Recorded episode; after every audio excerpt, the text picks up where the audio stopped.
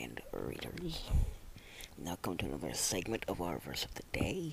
And today's verse comes from John 15, 9 through 17. And it says, So the Father has loved me, I, I have also loved you. Remain in my love. If you keep my commands, you will remain in my love, just as I have kept my Father's commands and remain in his love. I have told you these things so that you may have, joy may be in you, and your joy may be complete. This is my command. Love one another as I have loved you. No one has greater love than this, to lay down his life for his friends. You are my friends if you do what I command you. I do not call you servants anymore because a servant doesn't know what his master is doing. I have called you friends because I have made known to you everything I have heard from my Father. You did not choose me, but I chose you. I appointed you to go and produce fruit, and that your fruit should remain, so that whatever you ask the Father in my name, he will give you. This is what I command you. Love one another. So one of Jesus' last commands to his and to us was for us to love one another. The kind of love that we often envision when we hear the word, but not the kind of love that we often envision when we hear the word love. When we hear the word love, we often envision a love that is based purely on emotion and that is subject to change based on how you feel at a given time. The love Jesus is talking about here is love not based solely on emotion, but also based on your ability to think and to make a decision based on that ability to think and reason.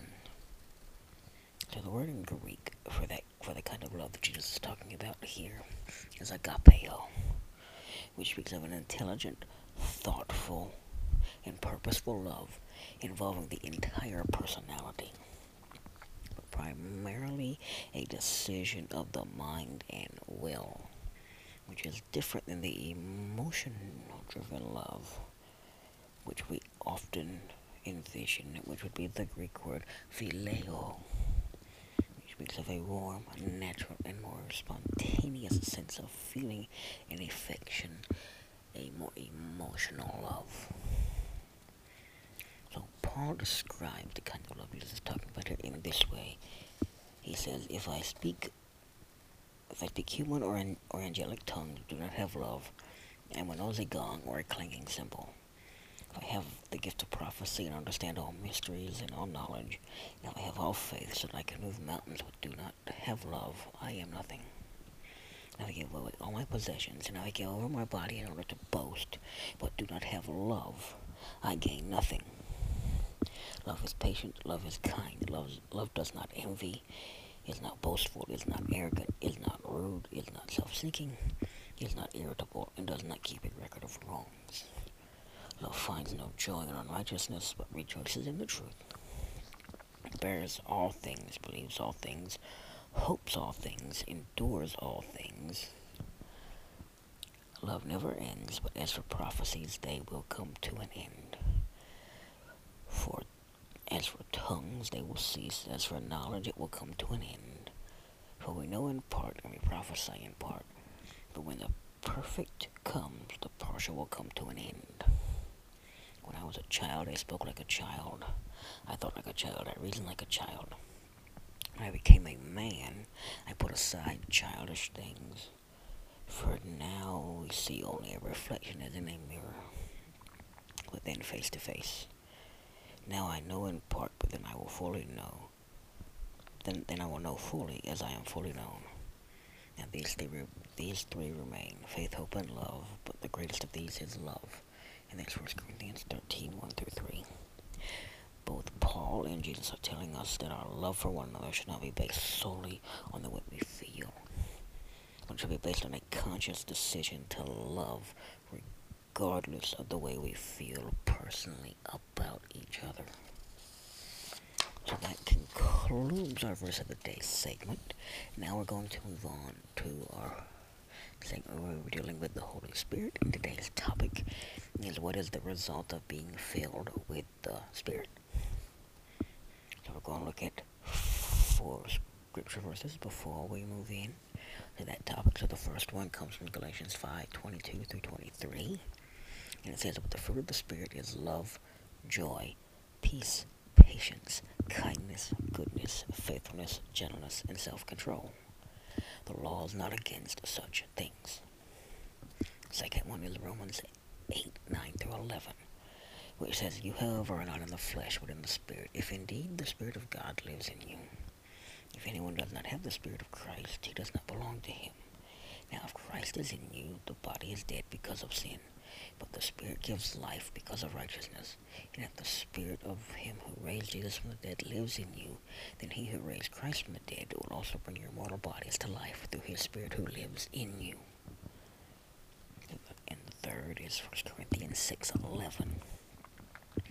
Some of you used to be like this, but you were washed, you were sanctified, you were justified in the name of the Lord Jesus Christ and by the Spirit of our God. That's 1 Corinthians 6 11. And the last is 1 Corinthians 12 7 through 11. As a manifestation of the Spirit is given to each person for the common good.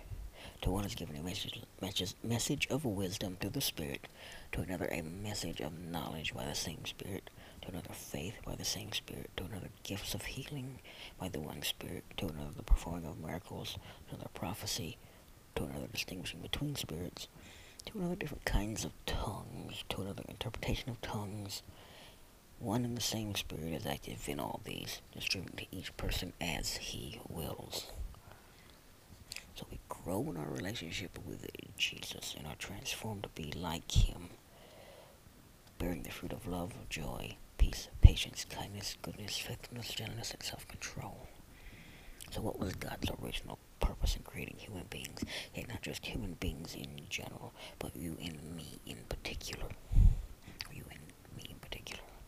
What did God have in? Genesis 1 tells us that God created human beings in his image and likeness. In other words, God created us to be like him in love and holiness and to take care of the world on his behalf. But in the New Testament, the section of, Bible, of the Bible that begins with Jesus' birth, we learn even more. We discover that Jesus of Nazareth, of Nazareth is a God, and that he is the true image and likeness of God. The New Testament also tells us that when Genesis says we were made in God's image and likeness, it means that we were created in the image and likeness of Jesus. So we were created to be like Jesus, who is God. So when we put it all together, we see that human beings were created to be like Jesus in the world. What a daunting task. How on earth can we live up to it? That's where the gift of the Holy Spirit comes in. When Jesus ascended into heaven, he gave us the Holy Spirit so that we could accomplish God's purposes in the world. The Holy Spirit only cleanses us of our sins, it only gives us a relationship with Jesus. The Holy Spirit fills us with God's own life and power in order to make us more like Jesus. In the letter to the Galatians, Paul gives a list of Jesus-like character traits that the Holy Spirit wants to give us. Love, joy, peace, patience, kindness, goodness, faithfulness, gentleness, and self-control. Take a moment to examine your life and ask yourself if you display each of the fruit of the Spirit. In the in the ways you fall short, invite God through the Holy Spirit to change you to be more like His Son, Jesus.